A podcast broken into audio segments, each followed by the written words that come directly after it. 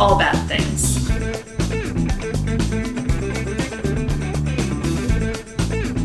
Tragedy. Tragedies, disasters. That's Bad things.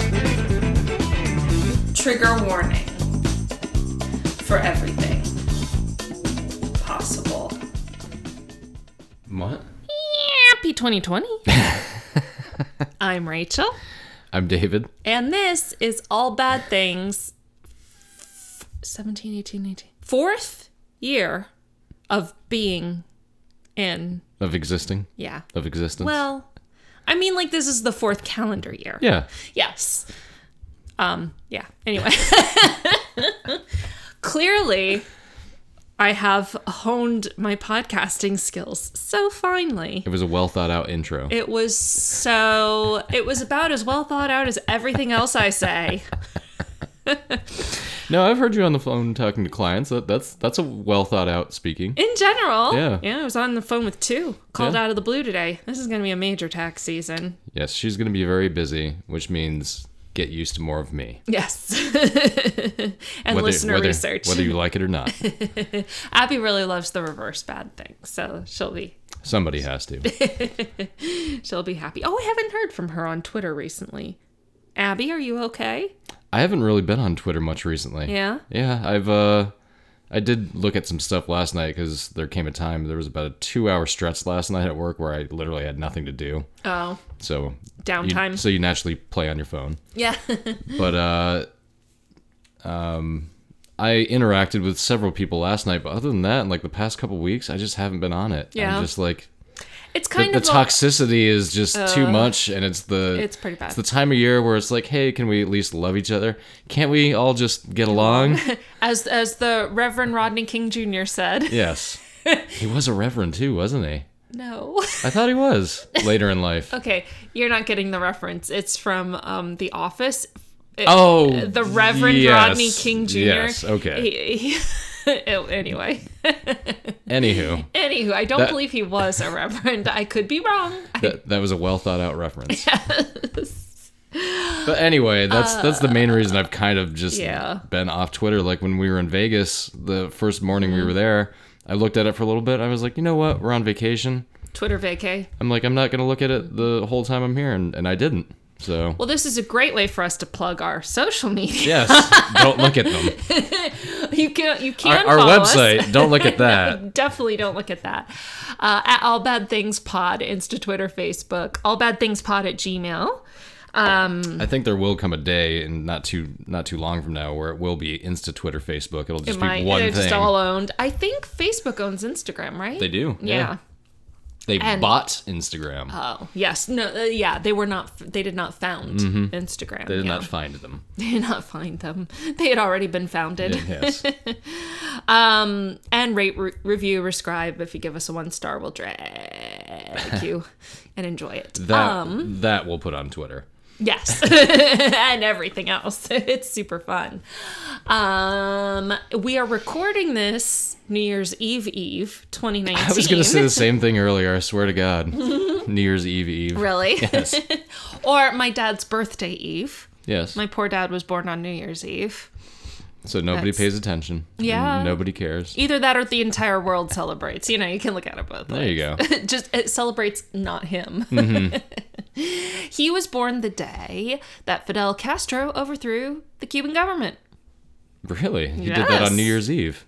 New Year's Eve 58. Okay. Yeah. Oh, well, going into 59. Sure. Yeah. What an asshole. On my dad's birthday, he overshadowed No, I'm talking about like you know New Oh, Year's Eve. You know, it, everybody's out partying, and he's like, "No, we're gonna." Well, isn't that like the best time to stage a coup is when everyone else is looking elsewhere? Well, yes, but that's when it's also a dick move. Well, it's Fidel fucking Castro. True. Yeah. Strategically, yes, absolutely. Yes. Um, what are we drinking tonight? We are drinking uh, port wine. Yes. I can't remember fancy. from who or where. Can called like sip of this? Porto something. Yes, I am also drinking a Guinness. Um, I found out recently that I is a high possibility that I will be able to travel to the land of Guinness Yes. next year or this year, I guess, 2020. Um, going to the United Kingdom and overseas and outside of North America for the first time in my life at age 35. No, I'm- we went to the we went to the Dominican. That's outside that's of in North. North America. Well, it's outside not of South it. It's not, it's not America. the continental. North. it's an island. See, when you grow up in Miami, visiting anywhere in the Caribbean is kind of anticlimactic because you're basically part of the Caribbean when you're in Miami. Yeah. So, You're so stuck up, you Miami people. Like, see, when we, We see, are. when we see an ocean, we don't really care because we had our own ocean. we had our own ocean. Well, when this episode comes out, I will be in Miami Yes. again. Yeah, you can tell I'm so thrilled. Yeah, excited. She's not going to the beach. No, no, I am not. All right. Well, as I am in sunny Miami, we are covering a topic today that is anything but sunny. Do you like how I did that? Well, you'll probably appreciate it more when I reveal what it is. So this last last week, our episode was another miracle sode, super fun. This one is not. Um, we have No, to our get la- back to our episode last week was our party sode.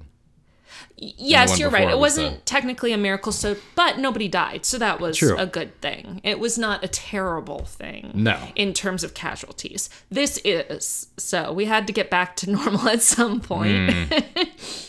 um, but last week's episode on the Montreux de Casino hotel fire, or is it there's just the Montreux de Casino fire? Either way. Okay.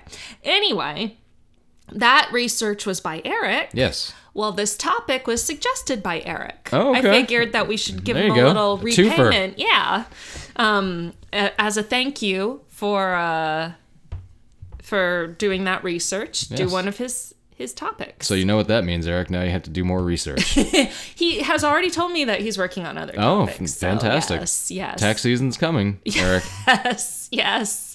Please, anybody. Anybody. Feel free. Anybody. Because these these three day work weekends are coming are getting harder to uh, recover from. oh, That's so cute because I'm going to be working every day for the next three and a half months. yes, you will. That'll be hard to recover from too. I'll go to um, the United Kingdom and get over it. Yeah. Um, which I'll see if maybe I can uh, let our UK listeners know. Hey, I'll be at such and such pub at Absolutely. this time, and we have we have come get a several. Mm-hmm. that correspond with us. maybe Akshay.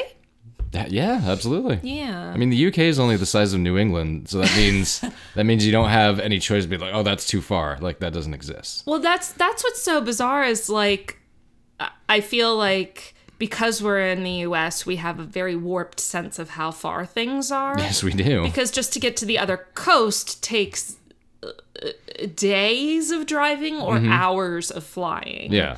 It's not easy. It's not a hop, skip, and a jump.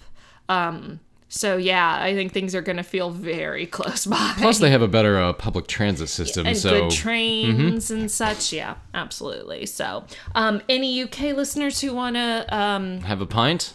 have a pint, but also suggest anything that we should do. Going with my dad, possibly my sister. So, if there's anything we absolutely must do, let me know. We're planning on going all over. I want to see everything. Everywhere. I want to I want to cover. It's small. I'll cover every square mile of the United Kingdom. No. No. Especially cuz it's going to be like a week or something. So, no. All right. So, because it is January, and in my neck of the woods, there was no snow during this portion of the year.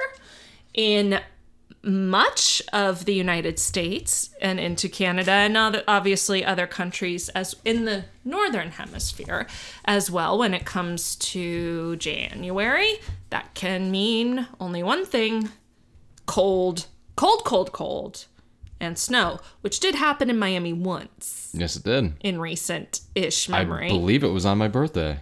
or very close to it. Yes, Yeah. it was January 77. Yep.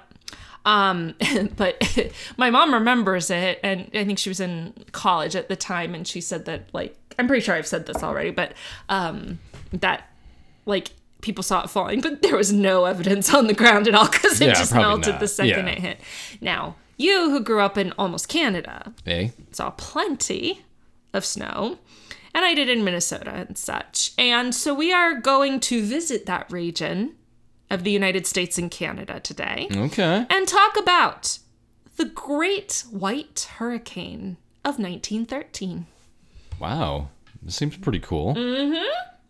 Not for Isn't the pe- a- not for the people who are going to be wrapped up in it. Isn't that a metal name though? The Great White Hurricane? It is a it is an 80s metal song. Great White Hurricane? Yes. Oh, no, I'm saying it, it should be. yes. It might Or- be. Or the band. There was a although There was a band- band Great White, which we covered in the first episode. There was also a band called Hurricane in the Oh, there we 80s. go. Plus, there was So if uh, they- so Like a Hurricane. So if they did a uh, a, a tour together, it would be uh, Great White Hurricane Great White Tour Hurri- 86 or whatever. this is not that joyful, though. Yeah. Between November 7th and November. Shit, I think I messed And this November up. shit. And November shit.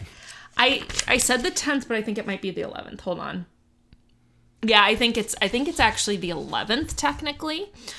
A massive blizzard boasting hurricane force winds tore across the Great Lakes region of the United States and Canada, dumping up to two feet of snow in some mm. areas, causing 12 shipwrecks, no shit. destroying multiple vessels, and killing an estimated 273 people.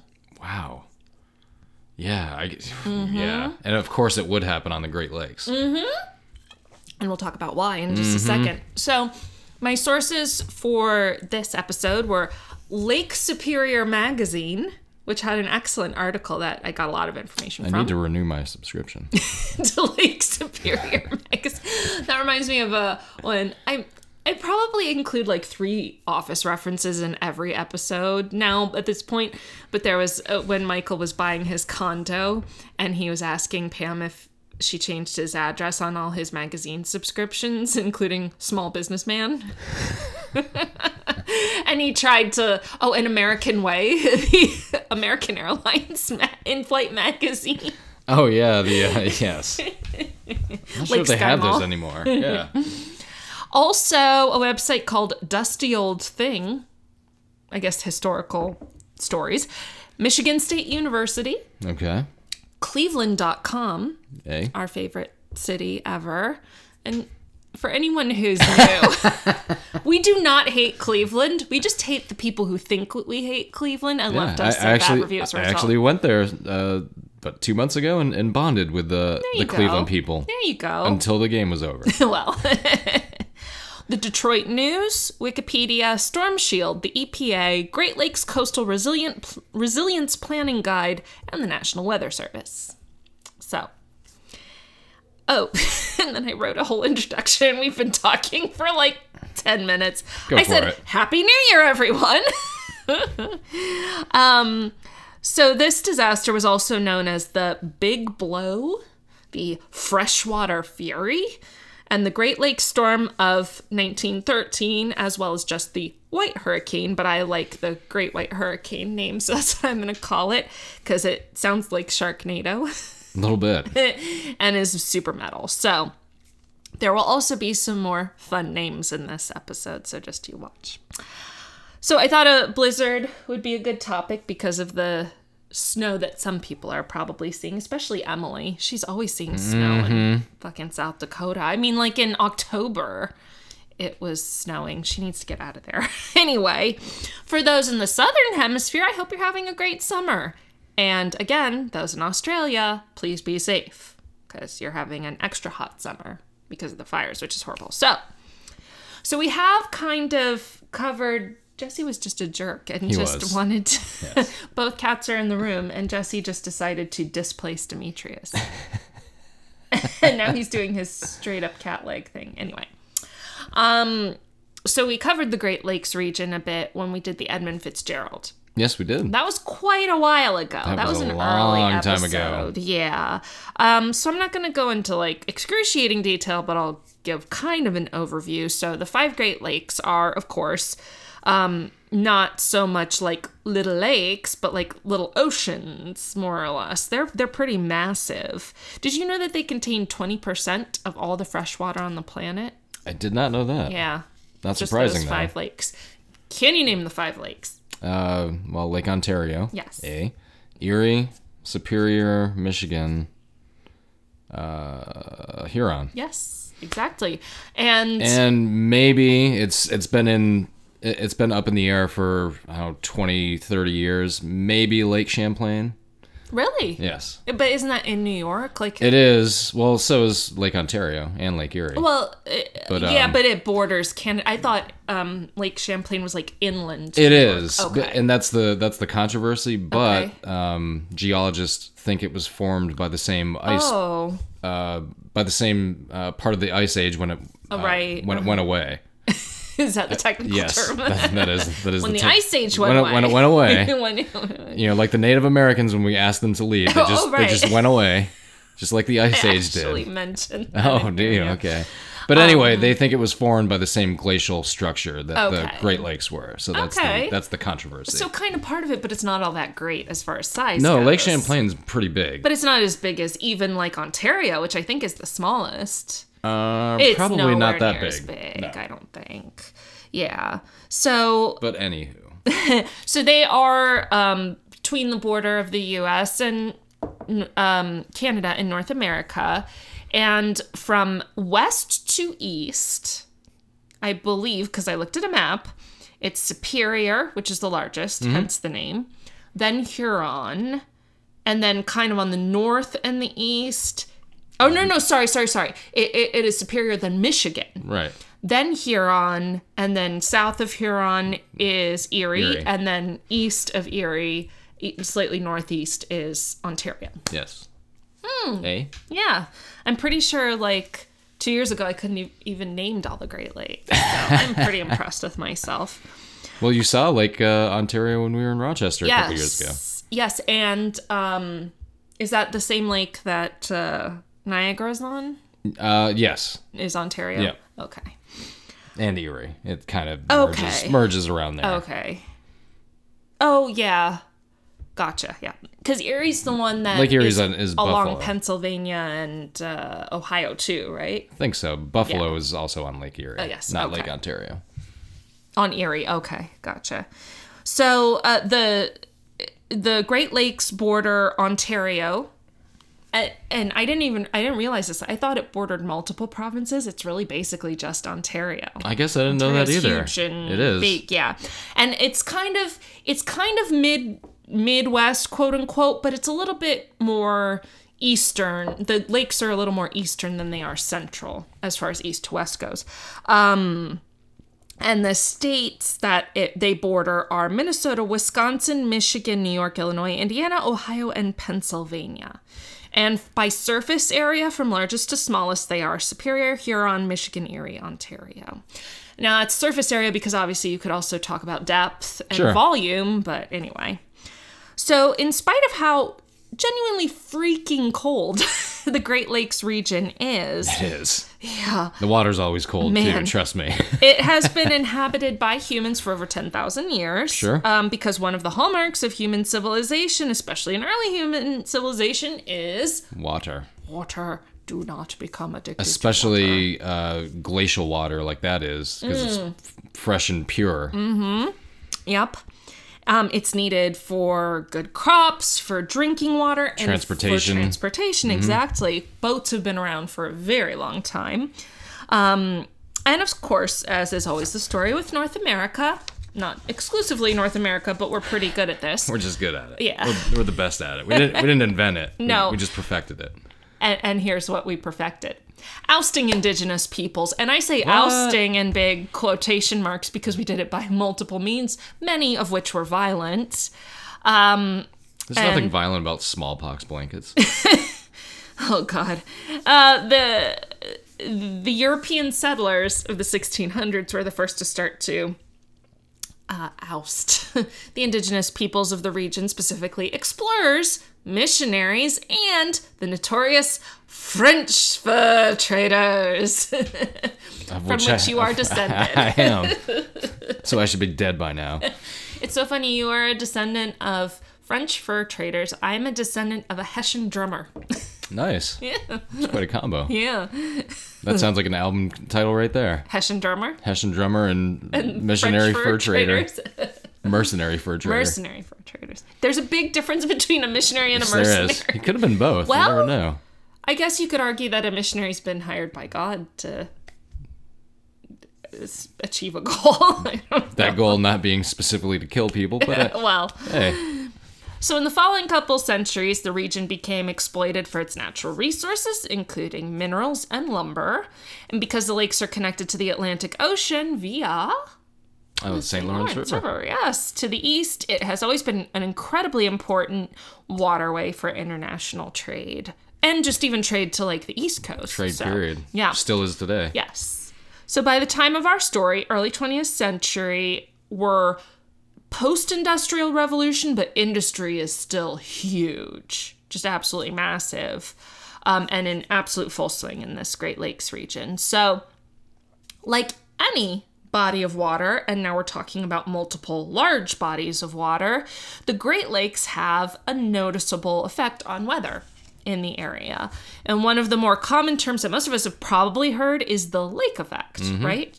Which can come from any number of large uh, lakes, but is especially common to hear about the Great Lakes. I always have heard of it in the context of Chicago and Buffalo, because Chicago's on Lake Michigan, Buffalo's on Erie, you said, right? Um, And Oswego's on uh, Lake Ontario, and, Mm-hmm. and they get the brunt of it too. Yeah. So do you? Kn- I, I had to look this up. Did you know? Do you know what lake effect is? It's it's essentially I can I can do the broad strokes. Okay. It's essentially because the Great Lakes are so massive, Mm-hmm. and because of all that water, they kind of have they it kind of creates its own weather fronts Hmm. here and there. Is how I've always understood it. so from what I I saw in my research, you're close. So even though Thank you. even though like if you were to dip your toe into one of the Great Lakes, it would feel freezing cold. It would feel really really cold. Water still does hold in warmth. And more so than the surrounding atmosphere, and changes uh, temperature much more slowly than the atmosphere does, right? So basically, during the summer, the Great Lakes, because they're such huge bodies of water, they're absorbing solar radiation. They're absorbing the warmth. I see where we're going here. Yeah. From the sun. Likewise, in the. Does not feel like it in the water. Though. no, well, not. Yeah. No. I, can mean, we're not that. talking like boiling hot or anything like that. Can I can I say as an aside, real quick, my my uh, just jumping into the Uh-huh. Oh, lake yes, one day story. so this is a long time ago. I think I was 22 or 23. Well, Chad was still in college. He was. So, yeah. I was visiting my cousin Chad, who went to school at Oswego State. Oh, happy birthday, Chad. He just had a birthday. He's about of- to. Well, no, by the time this Oh. episode comes out. Happy birthday.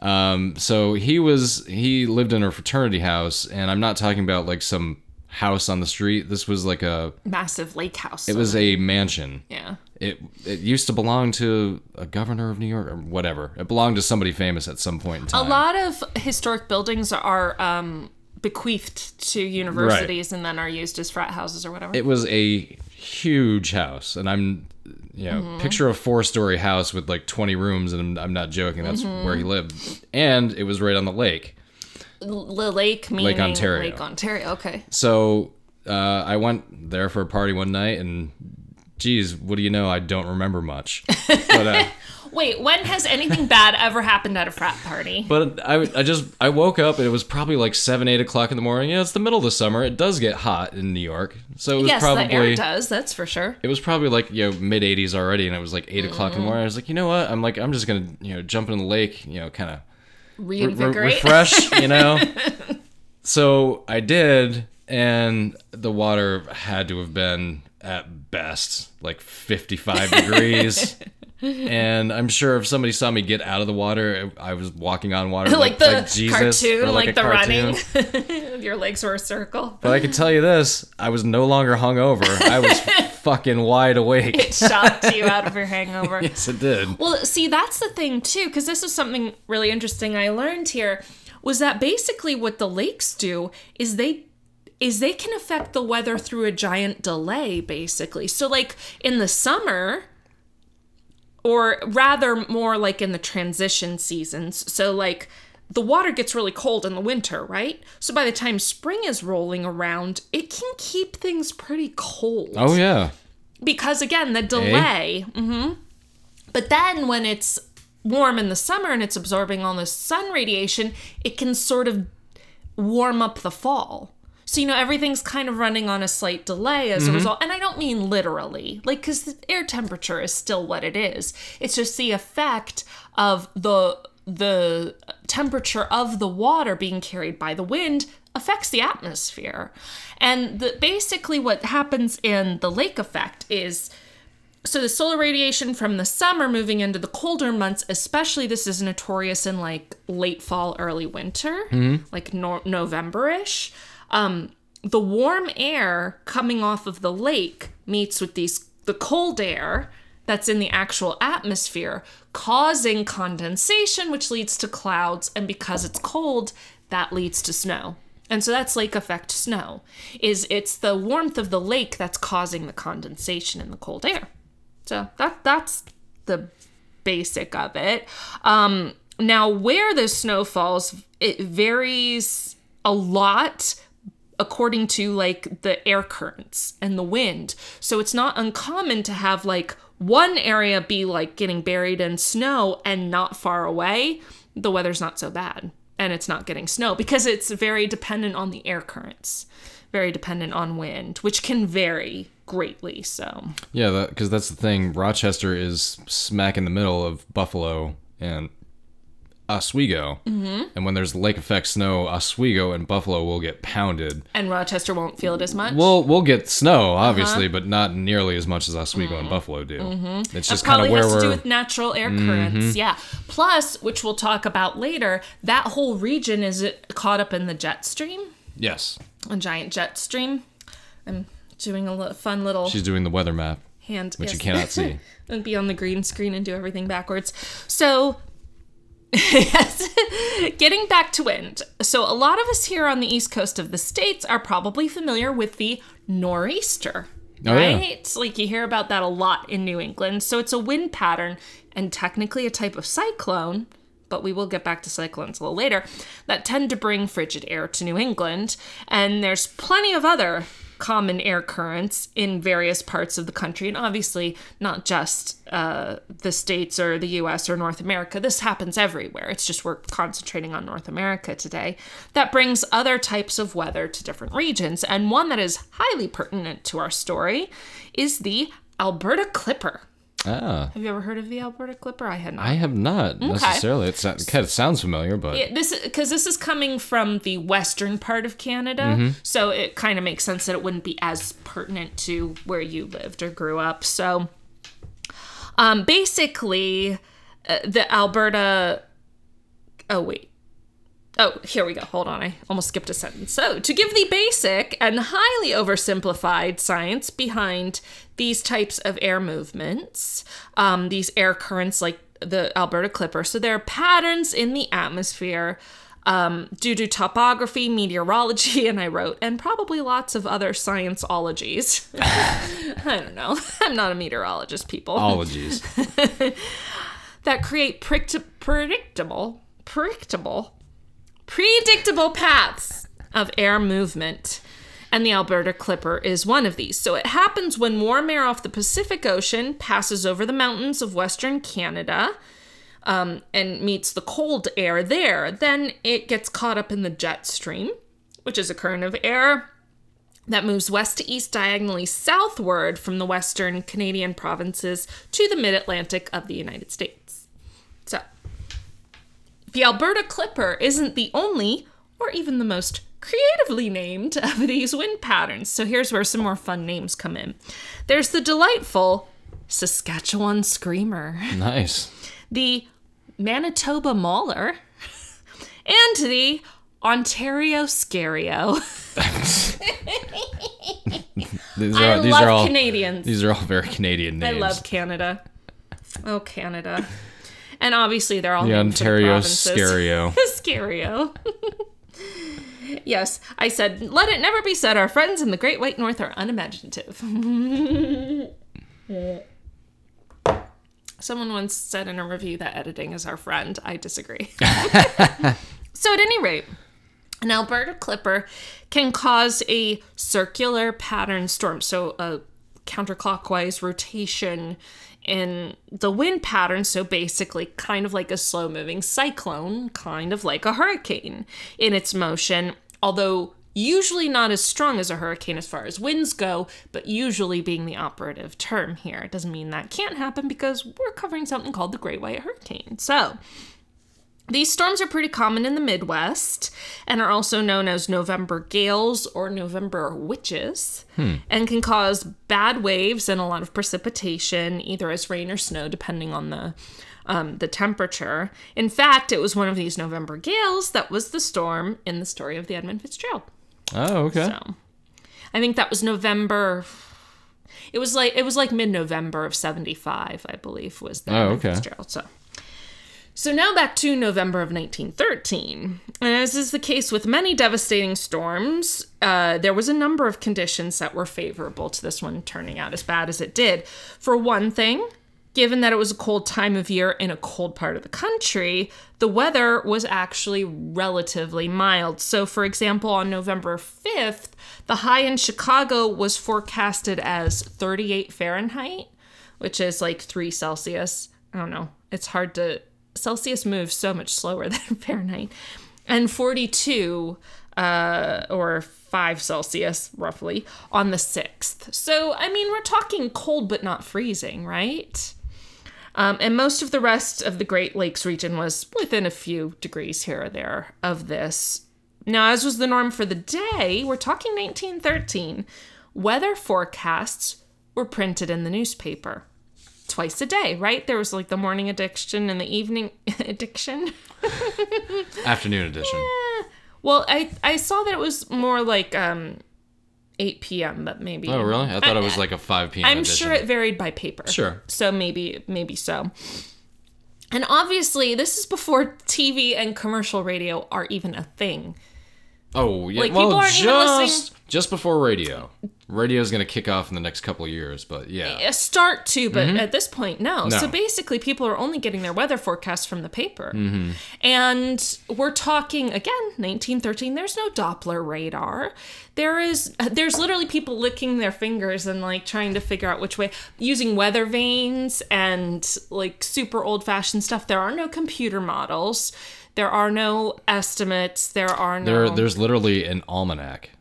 That's Yeah. that's really your only reference point. Is they they did do farmers almanacs for a long oh time. yes, oh yes. But they- that's that's literally your do. only yes that's literally your only reference. Like okay, what Basically. what was it this time last year? and what 10 can be ago? observed like almost immediately Mm-hmm. using um, the paper yeah so yeah twice a day was the best anyone could hope for the best anyone could hope for um, as far as getting that information goes meaning that fast forming and or unpredictable systems could catch a lot of people off guard and i put in parentheses ominous foreshadowing so, yeah.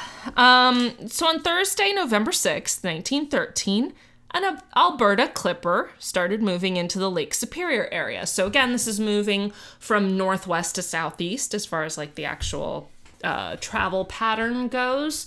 So Superior is the most northwest of the lake, so it makes sense that that's the region it's hitting first.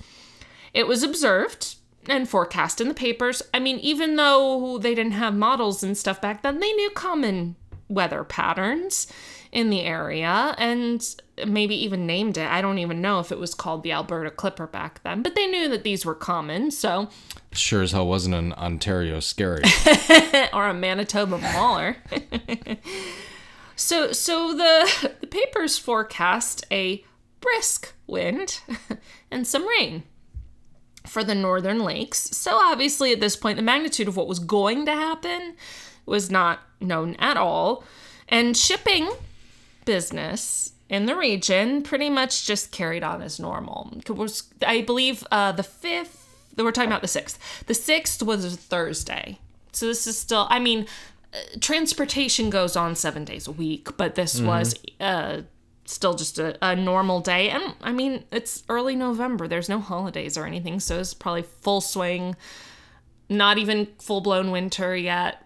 Every uh, industry is just in full bloom, I guess.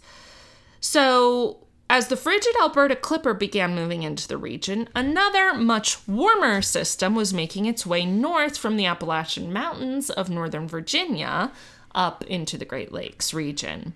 So on Friday, November 7th, these two systems, the cool air from the Alberta Clipper, the warm air from the Appalachian system, began to collide over the Great Lakes. The temperatures dropped from the more mild, like 30s and 40s, to single digits or negative Celsius, negative something Celsius. And the forecast was accurately but understatedly updated to include the prediction of deteriorating conditions over the next 24 hours. Now, again, because of the time period, we're talking about the technology available to warn ships on the lakes about these worsening weather conditions was primitive. At best. Yeah. So, I mean, they did have telegraphs. I was gonna say this is a just thing. a this is just a year after the Titanic. yes. So uh-huh. You're right about yes, that. Yes, telegraph is the main way at this point that ships coordinated with each other. way, but we're talking about a, about regional ships too. It's Oh, not like they're true. on open ocean. Yeah, that's true So as well. actually, one of the main ways to uh, communicate bad weather, deteriorating weather, were flags and lanterns Oh, okay. on land, Sure. right? So they started flying uh, white triangular warning flags around 10 a.m. on the 7th, Friday the 7th. And underneath the white red flag, the white white red flags, the white triangular flags were red flags with black squares in the middle. And what that meant was winds from the northwest. So like, you know, each of the flags had a, a message, Sure. meant something, you know. So there were some problems with this, though. So, first, this is a really slow way to warn people. plus, what if you're in the middle of the lake at the time? You're not necessarily going to see it, whatever. Um, plus, I also read that to an extent, this warning system with the flags was semi volunteer, like volunteers just did it. So, like people Yeah, with I- docks and Yeah, that's not surprising. whatever. So, it's not like there was a great system in place uh, run by the government or was- by companies. It was uh, certain people feeling they had an obligation to do it because they probably were in the same business. and had the flags. yeah. that that too. Yeah. So, and second, we're not just talking about like sailboats. No, There's no little speedboats or motorboats or No, we're anything. talking freighters. We're talking absolute giant freighters weighed down with massive cargo. They're hauling things like iron ore Mm-hmm. and lumber and shit. This is it's not like just they can go, "Oh, we sh- let's let's go find take cover and I'll I'll get off the boat." No. Finally, this storm got really bad really fast and much faster than anticipated. So basically, by the time they were putting up these warning flags, 10 o'clock in the morning on the 7th, it was already too late for some of the ships. So, over the next 24 hours or so, ominous and giant cumulonimbus clouds, so those are the ones that are big and puffy and live, are huge columns up in the sky. I'm, I'm, sh- see, I was a homeschooler. I have to. I'm guessing everyone else learned this in like sixth grade, but I we did learn the didn't. but I don't remember what any of them meant or whatever. I remember just like cool cirrus names. clouds and stratolum. Yeah, stratum- so there was su- super thermonucleus clouds. Oh wow! yeah. I Are those the those are those are the storm clouds. Yeah, uh, lightning storm. I think Okay. something like that. They're better than the Astros uh, so, so they gathered. These cumulonimbus clouds gathered as the warm and cold air clashed, and this resulted in massive amounts of precipitation, snow in this case because of the temperature, and punishing downdrafts that resulted in huge waves in the lakes. So by the afternoon of the 7th, the warning flags were replaced with a specific sequence of lanterns that indicated hurricane force winds um, over 74 miles per hour were ex- being expected. So eventually, winds between 50 and 80 miles per hour were reported on Lake Superior and Lake Michigan. Fucking no thanks. I mean, can you Uh, imagine? no. A, a f- no. A, a- a blizzard that's going 50 to 80 miles an hour. Fuck that. No thanks. Yep. It's basically that's why they're call they call it a great white hurricane because it's imagine if a blizzard and a hurricane Yeah, it's combined. scary. That's what this is. Because Yeah. it is it's I mentioned this later, it's called an extratropical cyclone. Tropical cyclones are hurricanes. An extratropical cyclone is a hurricane that happens in an area that's not tropical, which is no good. you do not want a hurricane where a hurricane is not expected to be. you don't want anything like this where something it is not expected to be. So, event, uh, uh, so on Saturday the 8th, the storm stalled and started to weaken over Lake Huron. Now, this was obviously a welcome reprieve to everyone on the lakes, but unfortunately, it opened what is known as, and I'd never heard this before, a sucker hole. So basically, it's a brief period of improving weather in a storm system, like uh, kind of the calm before the storm, but more like the calm between the storms. Um, that can happen. It apparently so much that it has its own name, the sucker hole, that suckers sailors into thinking that it's okay to continue their routes or I start see. off on their routes, and then the weather gets it's worse and they're stuck. It's not. So it's suckering them into uh, sailing when they shouldn't, basically, is the idea. So the problem is, this really was only just a temporary lull in the storm, but it led many captains to continue their routes regardless of the still raised warning flags. And I imagine, and there's some evidence to suggest that there was plenty of pressure from the companies as well. I mean, Oh yeah. one can only assume. This is 1913. There's, I mean, think of how little regulation there is now. Can you imagine how Seriously. almost non-existent it was then? sail fast, take chances. Yeah, exactly. Basically. So, And if you die, oh well. well, oh, so of course, what they didn't know was that a low pressure system was developing in the north. So we already have these two systems that met and created this storm. Then this, the storm that they created is starting to weaken, but now another storm is moving in. And this system, the storm that moved in from the north, collided with the weakening system on Sunday, November 9th, resulting in the worst part of the storm. So on that evening, this low pressure system grew with the first storm into something of a megastorm, officially known as the extratropical cyclone. The pressure dropped pretty badly within the system, and as we know from our hurricane episodes, low pressure equals strong force, a very strong hurricane. So the winds kicked up to sustained speeds of over 70 miles per hour. Sustained No. and gusts about 90 miles per hour. In fact, I actually saw a source that said up to 100, but that was just one source. But still, That, that's it's not good. That's insane. Not good at all. And that's uh, so. Uh, just for reference, 100 miles per hour is a category two hurricane in the middle of winter in the Midwest and Canada On the Great Lakes. on the Great Lakes in the middle of the continent in freezing weather. So, as the storm moved east into London, Ontario on November 10th, the lake effect kicked in, resulting in the white part of the white hurricane and that just dumped snow along the region. The worst effects were in our beloved Cleveland, hmm. which which saw almost two feet of snowfall in a single 24 hour period, creating drifts, snow drifts as high as six feet tall. Here's where we get to see some of the pictures. Also, keep in mind. shit. Also, keep in mind, Wow. we're talking 1913 construction. Oh yeah. yeah. wow, look at that. Mm-hmm. I love the um I love the look on this dude's face. Like hmm, that this guy right up here. He's just like, Like, hmm. well, you know, people were so much hardier back then. They were just like, well, this is something, isn't it?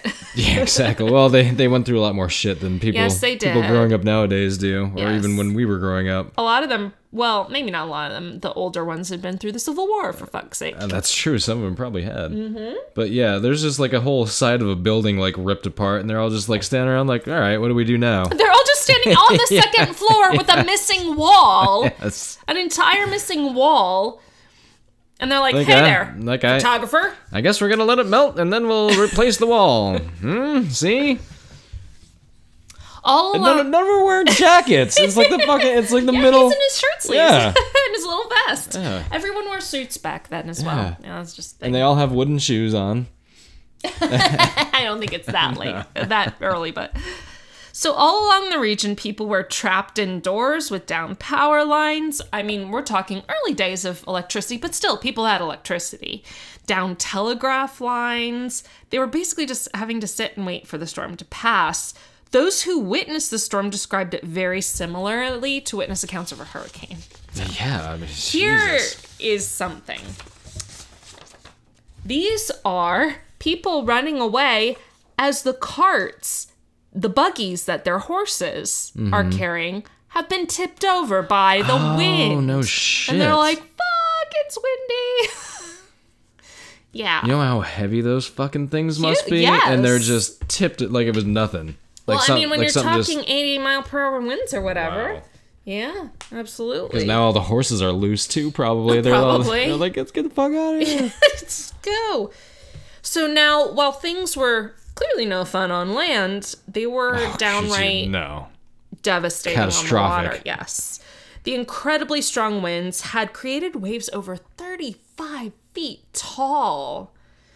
Visibility was zero, pretty much. Like Oh, nobody hell could no. see anything. No.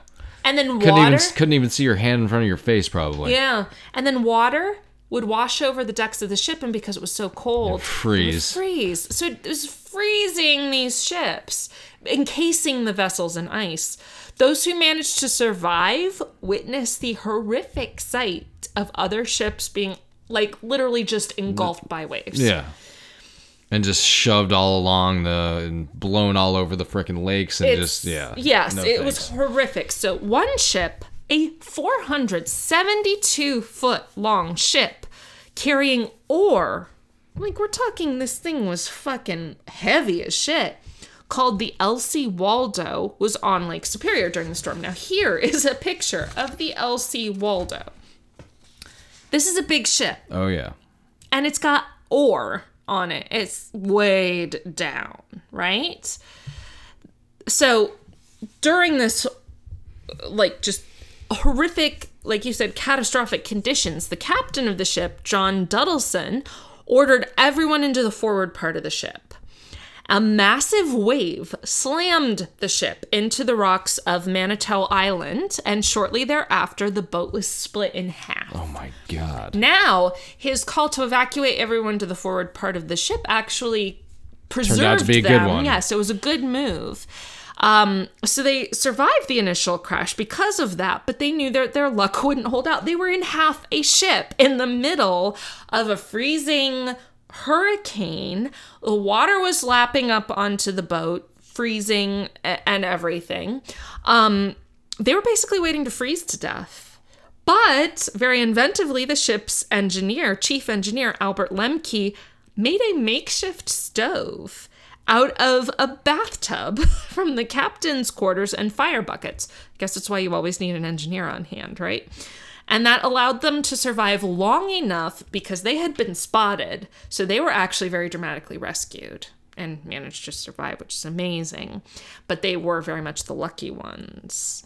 Uh, the Great White Hurricane, which began on November 7th, finally moved over the landmass of eastern Canada and weakened, just like any other cyclone or trop- extratropical cyclone. In this case, it was looking for warm water.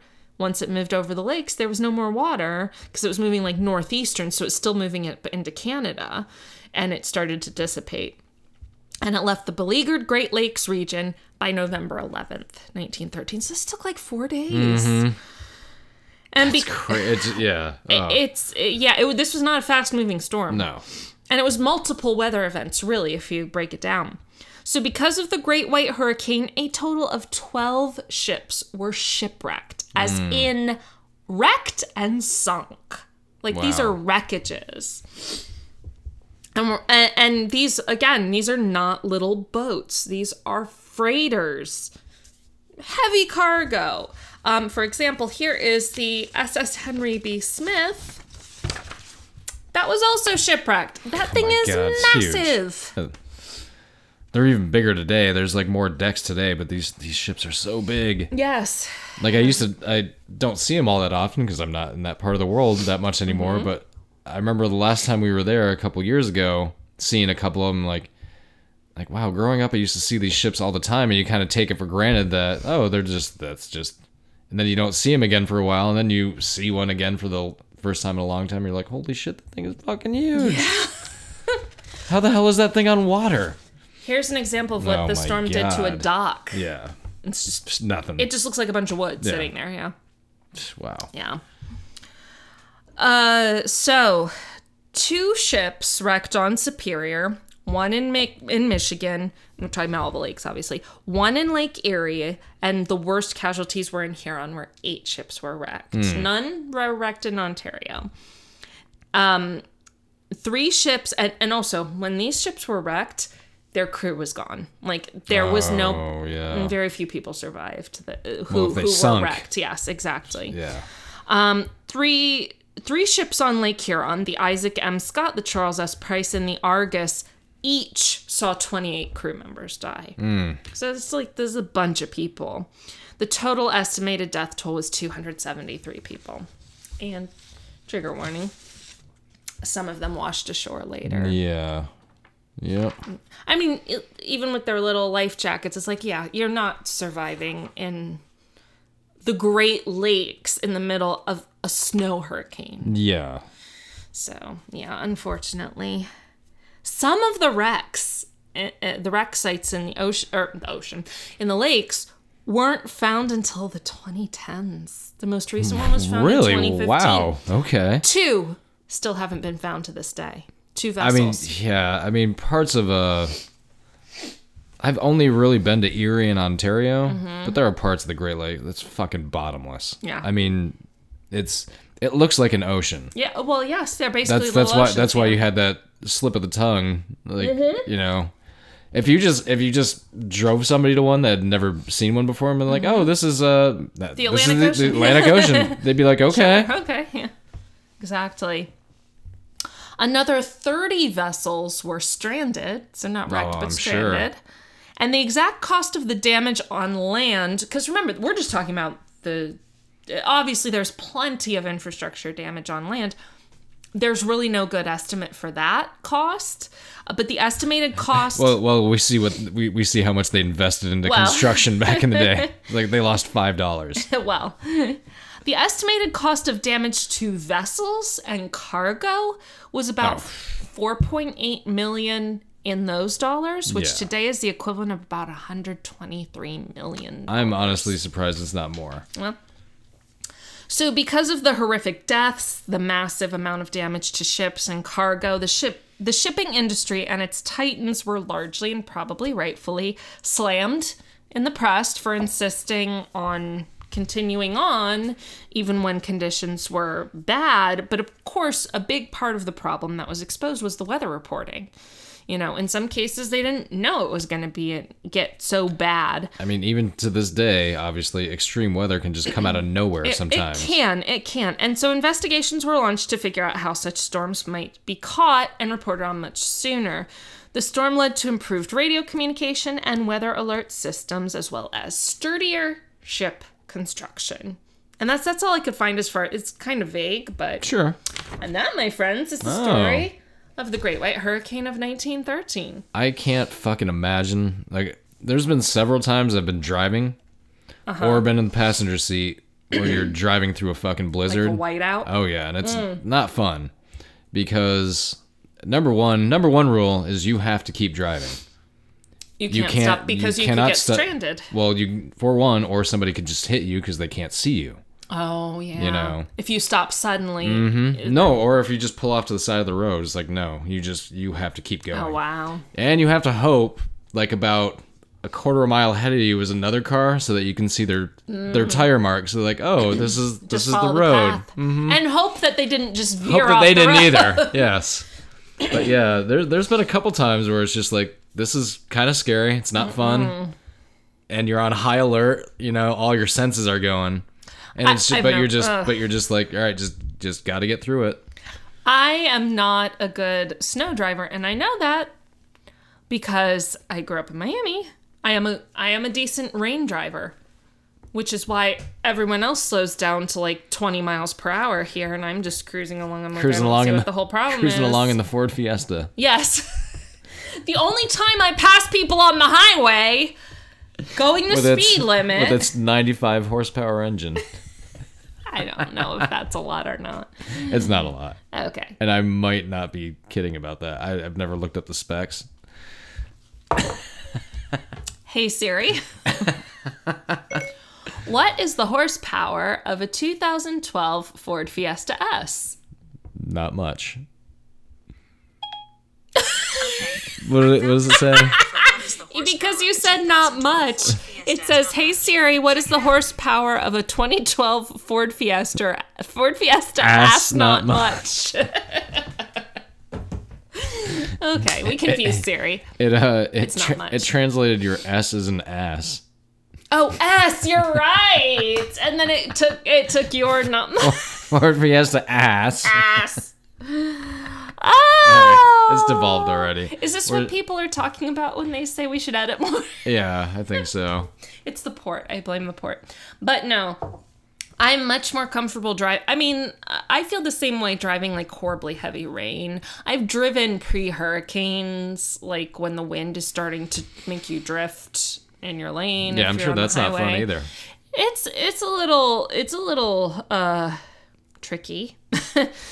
um, long and short, no one should be on the road at that point. Like that's just the way it is. But obviously, nobody should have been on the on the canals on the lakes at that point either. But they just didn't know. They didn't have the modeling. Yeah, I mean, this is something that you really you can't it wasn't blame on avoidable. anybody. No, it really wasn't avoidable. And this this time of year, like you were saying, there's it was November. It was common for these and there's there's so much shipping that happens Mm-hmm. In these waterways that for the most part there's probably just like a, a schedule just like there is with everything Yeah. Mm-hmm. else okay the, the iron ore shipments coming in today you know the the wood shipments coming in tomorrow and, that was just probably how it was and I imagine if you're a captain of a freighter in the early 20th century on the Great Lakes, you know how to deal with some shit. oh god yeah Just this was a super yeah this isn't shit. these aren't fucking these aren't amateurs No, out there no. these are pros pros Mm-hmm. and they still get fucked up every now and then Well, and even like